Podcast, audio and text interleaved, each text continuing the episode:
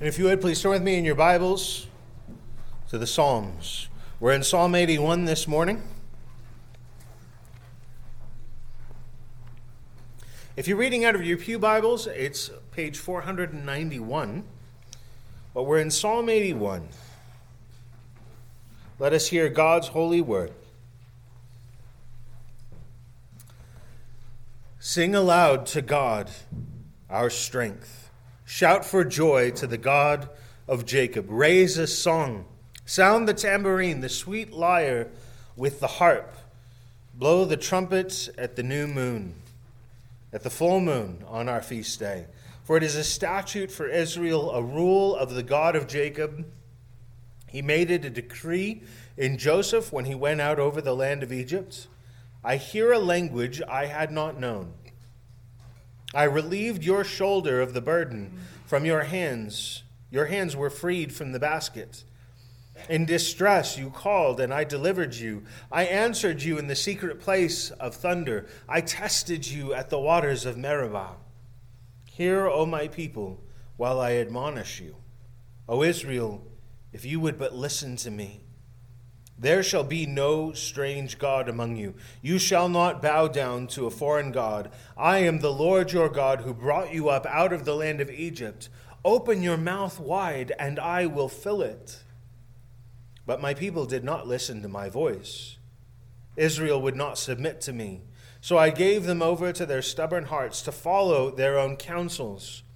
Oh, that my people would listen to me, that Israel would walk in my ways. I would soon subdue their enemies and turn my hand against their foes. Those who hate the Lord would cringe toward him, and their fate would last forever. But he would feed you with the finest of the wheats, and with the honey from the rock I would satisfy you. May God bless this, the reading of his word. Let's pray. Dear Heavenly Father, Lord, as we gather together for worship, we ask that you would Indeed, guide our hearts and guide our minds, that you would give us hearts warm to praise, that we would rejoice in you.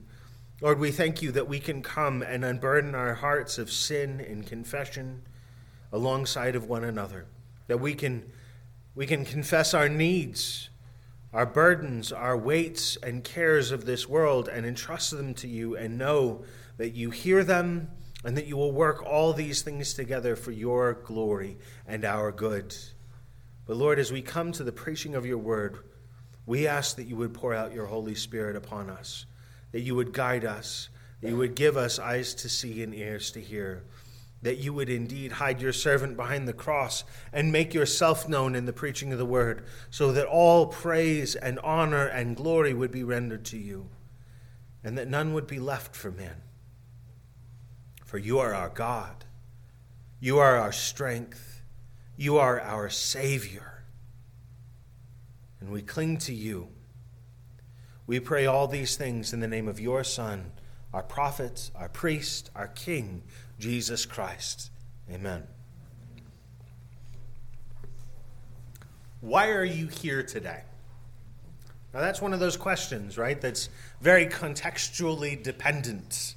Sometimes it's such an obvious question that it invites sarcastic responses, right? Someone walks up to you and goes, Why are you here? Why am I in the grocery store? Well, I went through the wrong wardrobe trying to get to Narnia. Uh, wait, of course I'm, I'm here to get groceries, right? And you know why I'm here. Now, if you put that question into the context of a philosophy class, it may be the start of a complex metaphysical debate. Why are we here? But here, in church on a Sunday, it's actually more challenging of a question than we might first realize. You see, people go to church for a lot of different reasons. Some people come to be entertained by a concert like atmosphere. Some come in order to find a sense of community and bond with other human beings. Some come for free food. And while there's nothing wrong with enjoying worship or fellowship, and certainly where two or more Baptists are gathered together, food is with them also. Those items should be way down the list of reasons of why we've gathered together, of why each of us has come to this place. The reason we should be here today is to meet with God. And when we meet with God, things happen. And there's a lot of pieces to that. We come to hear God speak to our hearts. Yes, there's a human, fallible servant that is placed in the pulpit by God's providence to proclaim those truths. But we should be listening to hear God's words come through. We come to meet with God. We come to learn from Him. We come and pour out our hearts to Him. We do not come in order to draw, but we come to give ourselves to God as living sacrifices before Him, to rejoice in Him. And we always find that we have gained more than we have given when we come to God. The psalm that we come to today is very self consciously about what it means to come together to worship God, to meet with God, and give Him praise. And there are things that flow out of that that are surprising. And no doubt already you've felt some of that just in reading through the psalm. So this morning I want to work through the text in the course of five points. The first is the Song of Feast, which will cover verses 1 through 3. Song of Remembrance, 4 through 7, Song of Commandments, 8 through 10, Song of Sin, 11 through 14, and Song of Regret, 14 through 16. And that outline is included for you in your bulletin, as well as the verse list that we're progressing through. But we're starting out with the Song of Feast, and there's a lot of debate about the original purpose for this psalm. Uh, Ross tells us that it's been traditionally identified with the Feast of Tabernacles. Leviticus 23 33 to 36 gives us that tradition. Harman and others argue that we're looking at a psalm that was designed for Passover. Second Temple Judaism would wind up using it for the whole New Year stretch and festival. And regardless of which festival we're looking at, this was a psalm that was written for corporate worship at a feast.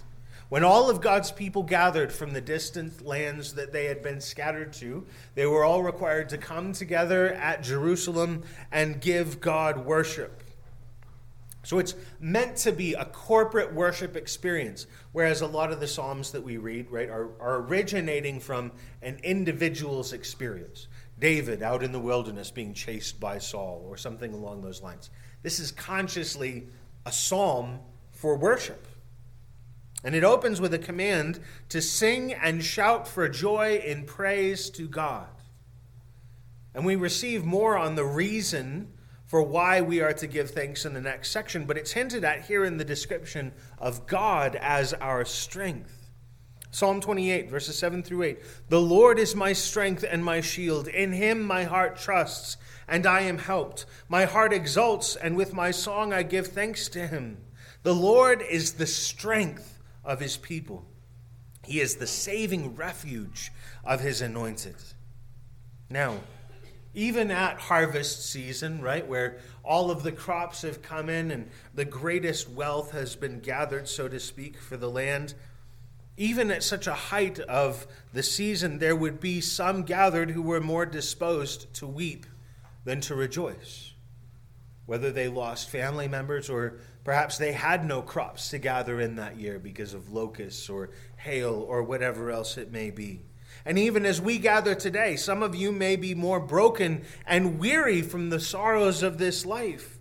And we ask, can such a person sing and shout for joy? After we've lost, after we've been broken, after we are grieving, how can we come together and hear a command to sing and shout for joy? But David, after he found that his son had indeed passed, washed his face and he went into the house of God and he worshiped. God calls us to find our strength, our joy, our peace in him. Our reason to worship is found in Him, not in the circumstances around us, in His faithfulness, in His salvation of us, in His promises for the future. Matthew 11, 27 through 30. Jesus said, All things have been handed over to me by my Father, and no one knows the Son except the Father, and no one knows the Father except the Son, and anyone to whom the Son chooses to reveal him. Come to me, all you who labor and are heavy laden, and I will give you rest. Take my yoke upon you and learn from me, for I am gentle and lowly in heart, and you will find rest for your souls. For my yoke is easy and my burden is light. To paraphrase Susanna Spurgeon, even though our eyes may be filled with tears, when our eyes are turned towards heaven in prayer, they sparkle with the light of heaven. And God's people gather and worship and unite their hearts in song. Nichol writes The religion of Israel allowed and required exuberant joy. It sternly rejected painting and sculpture, but abundantly employed music, the most ethereal of the arts, which stirs emotions and longings too delicate and deep for speech. Whatever differences in form have necessarily attached to the progress from the worship of the temple to that of the church, the free play of joyful emotion should mark the latter even more than the former. Decorum is good, but not if purchased by the loss of ringing gladness. Right? As J.I. Packer once said, if our theology does not naturally lead us to sing the praises of God, it's inherently a flawed theology. But next, assignments are given to the Levite musicians. The tambourine, the lyre, the harp were to be employed in guiding the hearts and voices of God's people to praise. And those three instruments fairly naturally go together.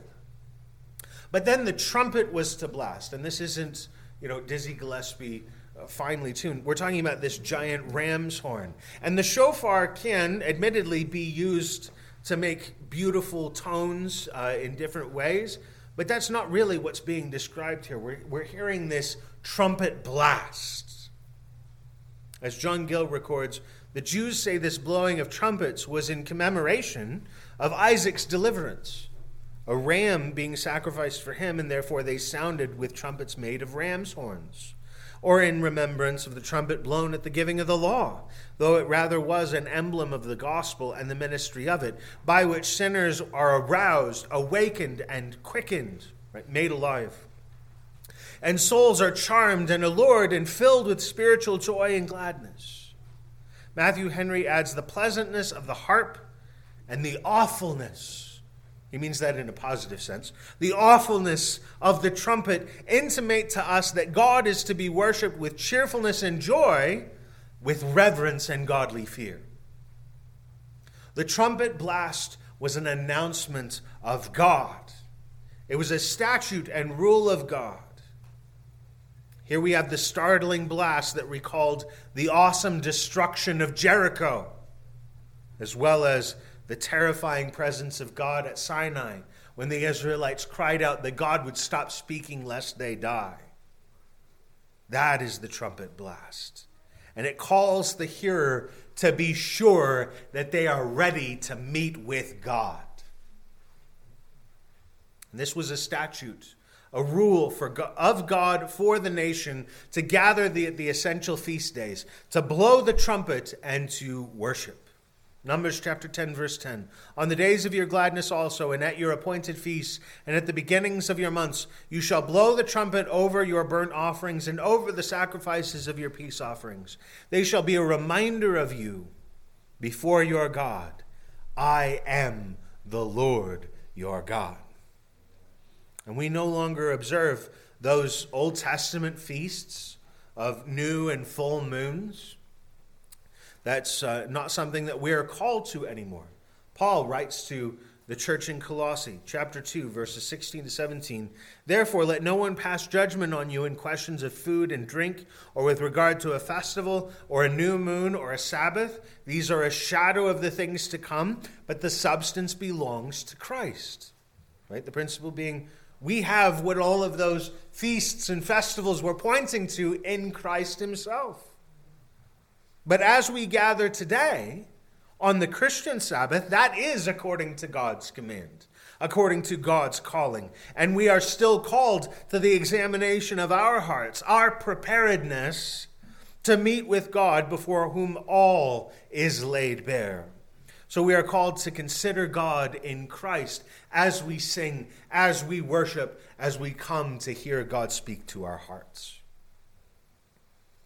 But now, in verse 4, Israel is given further reason and reminder to praise.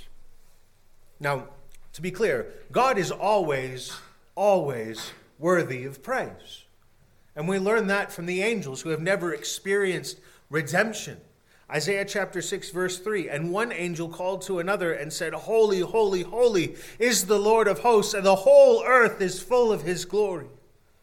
Revelation 4 8, the four living creatures, each of them with six wings, are full of eyes all around and within, and day and night they never cease to say, Holy, holy, holy is the Lord God Almighty, who was and is and is to come. So God is always worthy of our praise, but He gives us even more reason. He prescribed the first national festival for the nation of Israel on the eve of their deliverance from Egypt, that they would be able to remember and worship. Commentators and translators alike have struggled to decipher these next words, though. It's most literally a lip or accent or language which I do not know, I hear.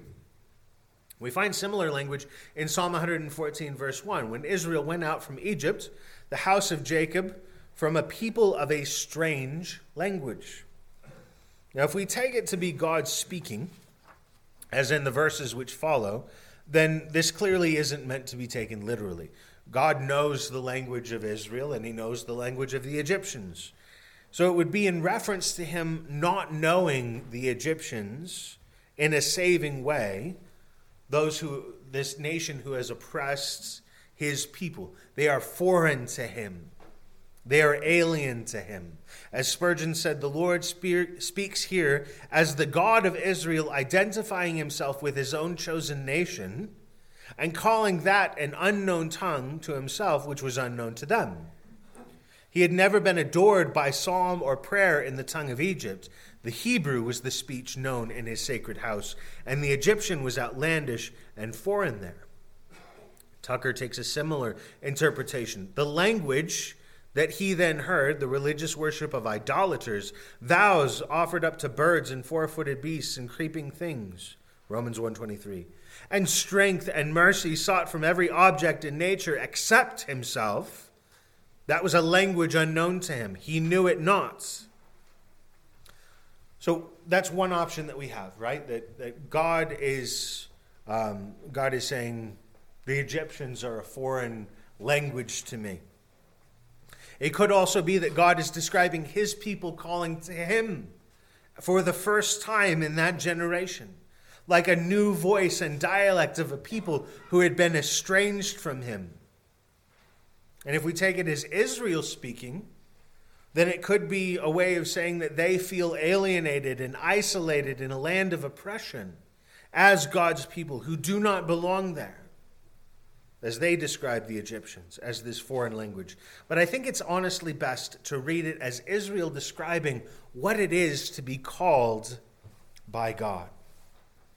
I hear a language I had not known. Now, to be clear, they knew of God, but they did not know God. They had heard of God from their ancestors and from their traditions, but it's a whole other thing altogether to hear God Himself and to see His work firsthand. Many of you grew up in the church, grew up with the language of God and Jesus around you, and remember what it was to see God alive in the scriptures, to hear God call you out of death and into life, to experience that, and to see it in a whole new way. As Augustine describes it, you will hear a language which you do not know, which they that know now hear and recognize, bearing witness and knowing. You will hear where you ought to have your heart. But for much of Israel, God's voice would remain strange and incomprehensible, his commandments foreign to their hearts, because they did not have eyes to see or ears to hear. But regardless of who's speaking in verse 5, verse 6 is clearly God, reminding them of their deliverance from slavery, how he removed the burden from their shoulders, how he lifted their hand from the basket that was used for carrying the bricks and the clay. When they called out in distress, God delivered them. He answered them from the secret place of thunder. And this is most likely a reference to Sinai, where God spoke from the cloud that descended and obscured from their direct view. Deuteronomy 4 11 through 12. And you came near and stood at the foot of the mountain while the mountain burned with fire to the heart of heaven, wrapped in darkness, cloud, and gloom. Then the Lord spoke to you out of the midst of the fire. You heard the sound of words, but saw no form. There was only a voice right? And we can see how that fits with this description here. I answered you in the secret place of thunder. And God tested them at Meribah. In Exodus 17, 1 through 7, Moses records how the people thirsted in the wilderness of sin. They quarreled with Moses and they tested God. So God calls Moses to strike the rock and water flowed out. And it's one of those beautiful images of Christ as Paul explores for us in 1 Corinthians, the rock that is struck, and because he is stricken, we receive the waters of life. But even as they sinfully tested God, God was testing them and exposing their hearts. But we can hear these things for ourselves. Even though we weren't there in the Exodus, even though our biological ancestors may not have been there, because the Exodus itself is a metaphor that is written into human history. Where do we learn the language of God? Where do we first hear God's voice? Where do we hear it again and again and again as His people? In the reading and in the preaching of His word. God is still speaking today. It's not brand new revelation. It's the, but it's not the new, we don't need new revelation. We need to actually learn the things that he's already said to us. We need the repetition of those beautiful truths. And we hear God speak to us in the preaching of his word. In the frailty of human servants, he calls his own to repentance and faith. In John chapter 10, verses 27 to 28, Jesus says, My sheep hear my voice, and I know them, and they follow me. I give them eternal life, and they will never perish, and no one will snatch them out of my hand. And indeed, he drew us out of slavery to sin. He took the burden of the guilt of sin off of our shoulders and placed it on Christ at the cross. He speaks to us as we journey in the wilderness of this life, testing us and trying us as we go to expose our grumbling hearts so that we might repent and turn to Him. And then God calls them to hear again the commandment which convicts them. He speaks like a father pleading with a child whose disobedience will bring them sorrow and pain. There's love in the address, my people. He has given them every reason to hear and heed and worship and praise. As Spurgeon said, a God of mercy cannot see men heaping up sorrow for themselves through their sins without feeling his compassion excited for them. Now, we want to keep all of these elements of Scripture in balance. It's clear from God's word that he has decreed all things. So we know that God decreed their rebellion from the beginning, from before creation, but he did not author it. He did not author their sin, he did not force them to it. And while he delights in his justice, which demands punishment for sin, he does not get sadistic joy from the suffering of sinners.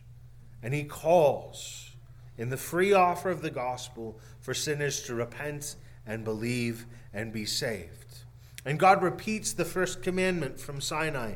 Exodus chapter 20, verses 2 through 6. I am the Lord your God who brought you out of the land of Egypt, out of the house of slavery. You shall have no other gods before me. You shall not make for yourselves a carved image or any likeness of anything that is in heaven above, or that is in the earth or beneath, or that is in the water under the earth. You shall not bow down to them or serve them, for I, the Lord your God, am a jealous God visiting iniquity on the fathers of the children to the third and fourth generations of those who hate me, but showing steadfast love, covenant faithfulness to thousands of those who love me and keep my commandments. Pearce paraphrases the commandment this way I claim your obedience to me as your God and Savior. I will be acknowledged by you as your God, your Savior, your Redeemer, your Holy One, your all. None shall share with me in this. The wonders I have wrought for you, the blessings I have bestowed on you, I claim the sole glory of all the good you are possessed of be it spiritual or temporal, and the continuation of it to myself alone, as the gift and fruit of my free, sovereign, royal munificence, as altogether the free acts of my grace. God is jealous for his glory. And while we may not cast golden calves and Buddhas to bow down to, we idolize wealth, sex, power, and other things of this world. And they are foreign gods because we are not citizens of this world, we are citizens of heaven. Philippians 3 19 to 21. Their end is destruction. Their God is their belly, and they glory in their shame, with minds set on earthly things. But our citizenship is in heaven and from it we await a Savior, the Lord Jesus Christ, who will transform our lowly body to be like his glorious body by the power that enables him even to subject all things to himself. So when he talks about foreign gods, he's talking about any God we make out of this world. And God reminds them he is their God who has shown them grace. He calls them to run to him for good things and to open their mouths wide to be filled. In a surprising way, this is our whole relationship to God. It begins by us opening our mouths in confession of sin to be filled with forgiveness and the comfort thereof. We run to Him for all our needs in prayer. He gives us labor to glorify Him, but even this is good for us. All that He gives to us is good and all that is good for us, He gives to us, even the trials. And our mouths are often not opened wide because we're busy chewing the seed pods of the pigs like prodigal sons. We lick our lips at the offerings of this world rather than at heavenly treasures. Our mouths are filled with mutterings and mumblings as we rake the muck, stick, and stubble of the ground, while the crown of sonship is offered above us outside our line of sight. Ben-Hom said, If we open our mouths to God in prayer, He will fill it with more and more suitable petitions and arguments. When we attempt to open the mouth, God will open it still wider. God will fill the mouth with abundant thanksgivings. But we shall all be filled with those blessings we pray for if they are calculated to promote our real good and the glory of God. When we open our mouths, we may not get what it is that we've asked for, but we will get what is good. In Jeremiah 31 25, God said, For I will satisfy the weary soul, and every languishing soul I will replenish. Luke 11 10 through 13, Christ declares, For everyone who asks receives, and the one who seeks finds, and the one who knocks it will be opened. What father among you, if his son asks for a fish, will instead of a fish give him a serpent? Or if he asks for an egg, will give him a scorpion? If you then, who are evil, know how to give good gifts to your children, how much more will the Heavenly Father give the Holy Spirit to those who ask him? I love that verse because it convicts me every time. Because we start to hear everyone who asks receives, he who seeks finds we start to go, okay, whatever I ask God, He's going to give it to me. A million dollars, a handsome smile, all the things I've ever wanted. And then we hit the end, and He goes, if you can give good gifts to your children, even though you're sinners and you're wretched, how much more will God give you the Holy Spirit? And we should feel that conviction when we go, well, that's not really what I was asking for. But it's the best thing we could possibly have.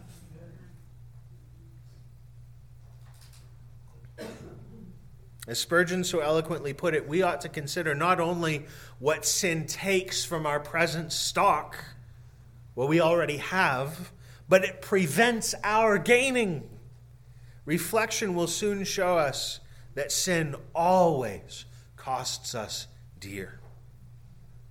So let us be like David in Psalm 119, 131. I open my mouth and pant because I long for your commandments. And let us remind ourselves of Romans 8:32. He who did not spare his own son, but gave him up for us all, how will he not also with him graciously give us all things? But God laments that Israel did not obey. Though they had this offer, they did not hear and heed. They ran with open mouths to foreign gods generation after generation. Isaiah chapter 1, verses 2 through 3 Hear, O heavens, and give ear, O earth, for the Lord has spoken. Children have I reared and brought up, but they have rebelled against me. The ox knows its owner, and the donkey its master's crib, but Israel does not know. My people do not understand. And it's a strange thing to see this rebuke here. We've flowed through all of this joyous, give celebration, give joy, and then all of a sudden this turn to rebuke.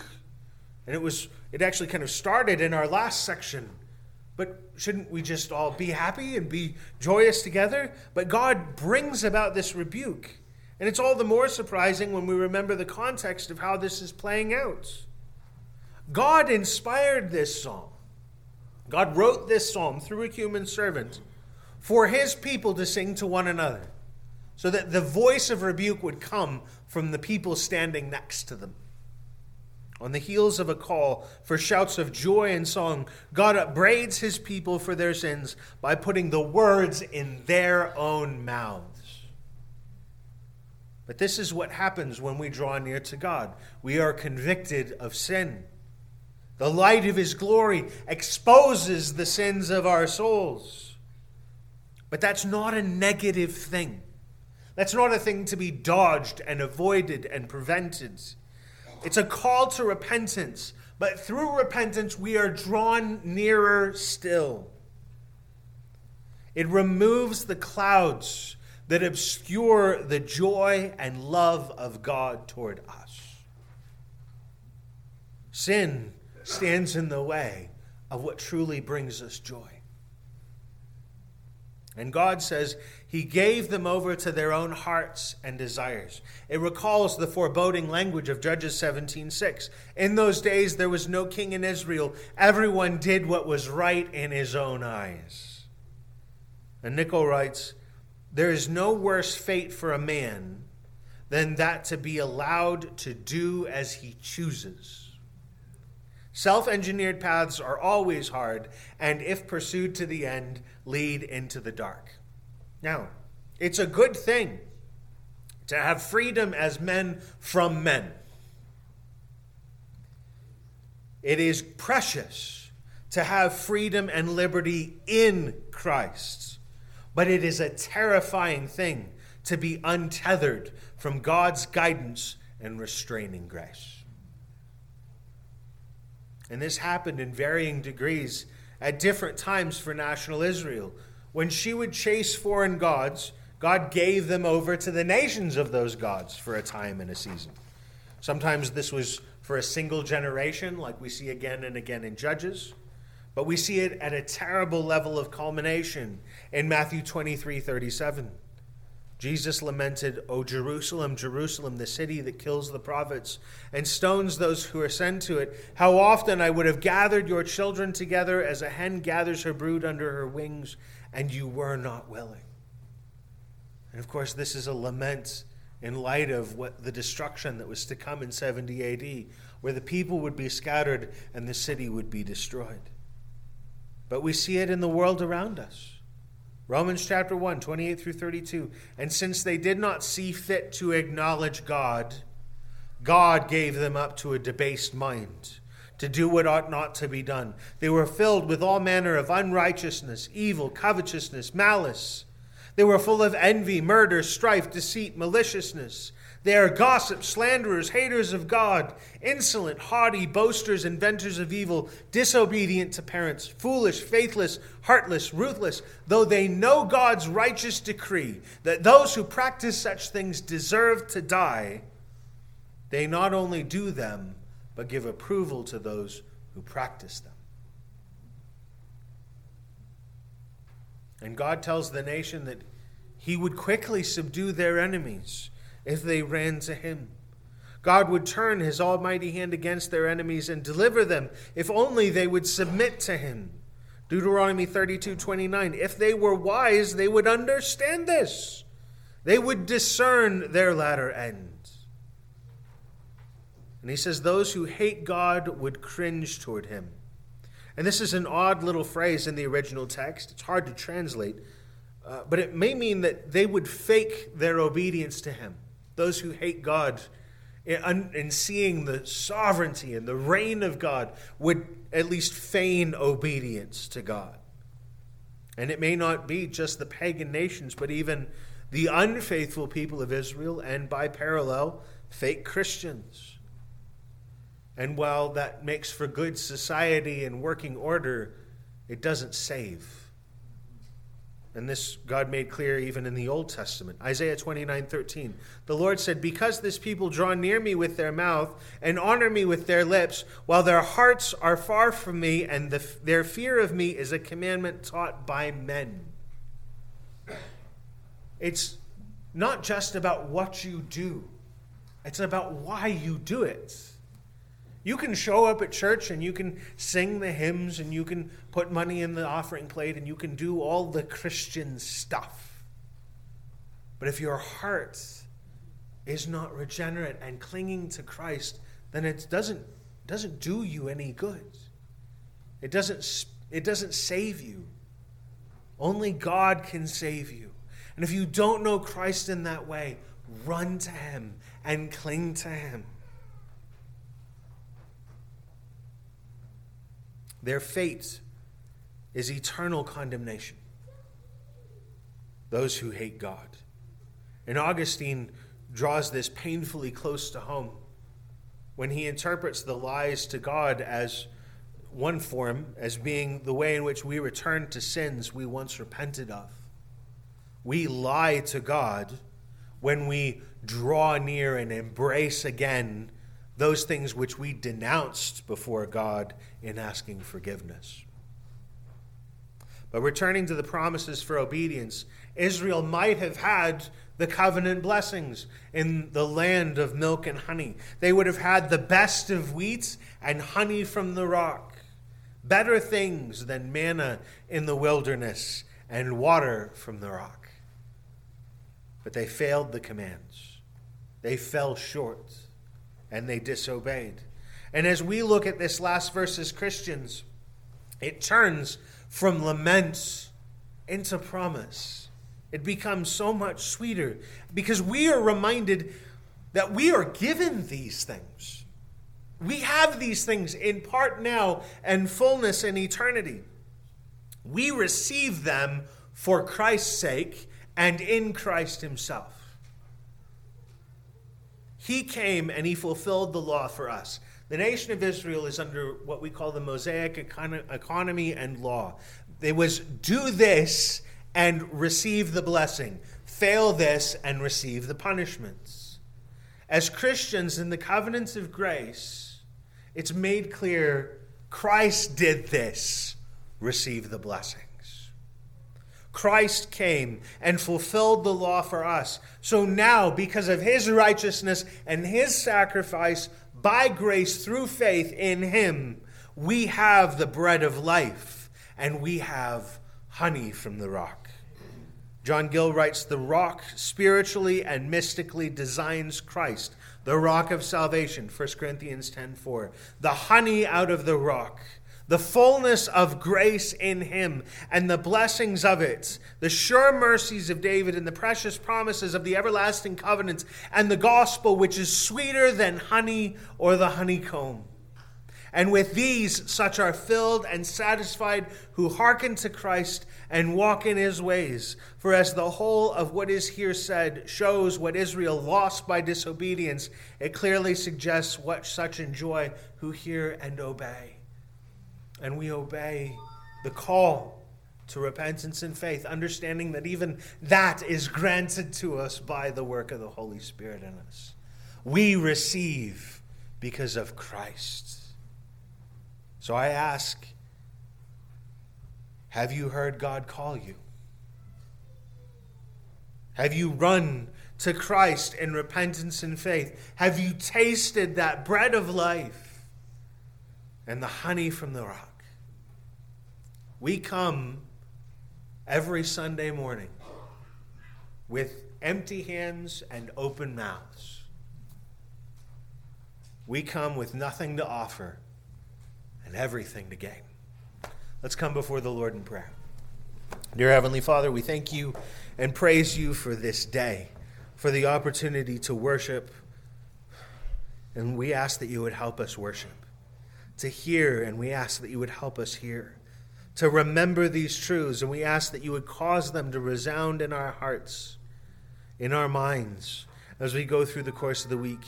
And Lord, we ask that you would apply these truths to us or that we wouldn't just go out of here nodding in assent to these things, but indeed conformed to Christ. And that if there are any here that do not know you, Lord, call them, draw them. Let them hear that voice that is so foreign, so strange, so beautiful and terrifying all at the same time. Show them that they are sinners by your law and show them Christ in your gospel. We pray all these things in Jesus' name. Amen.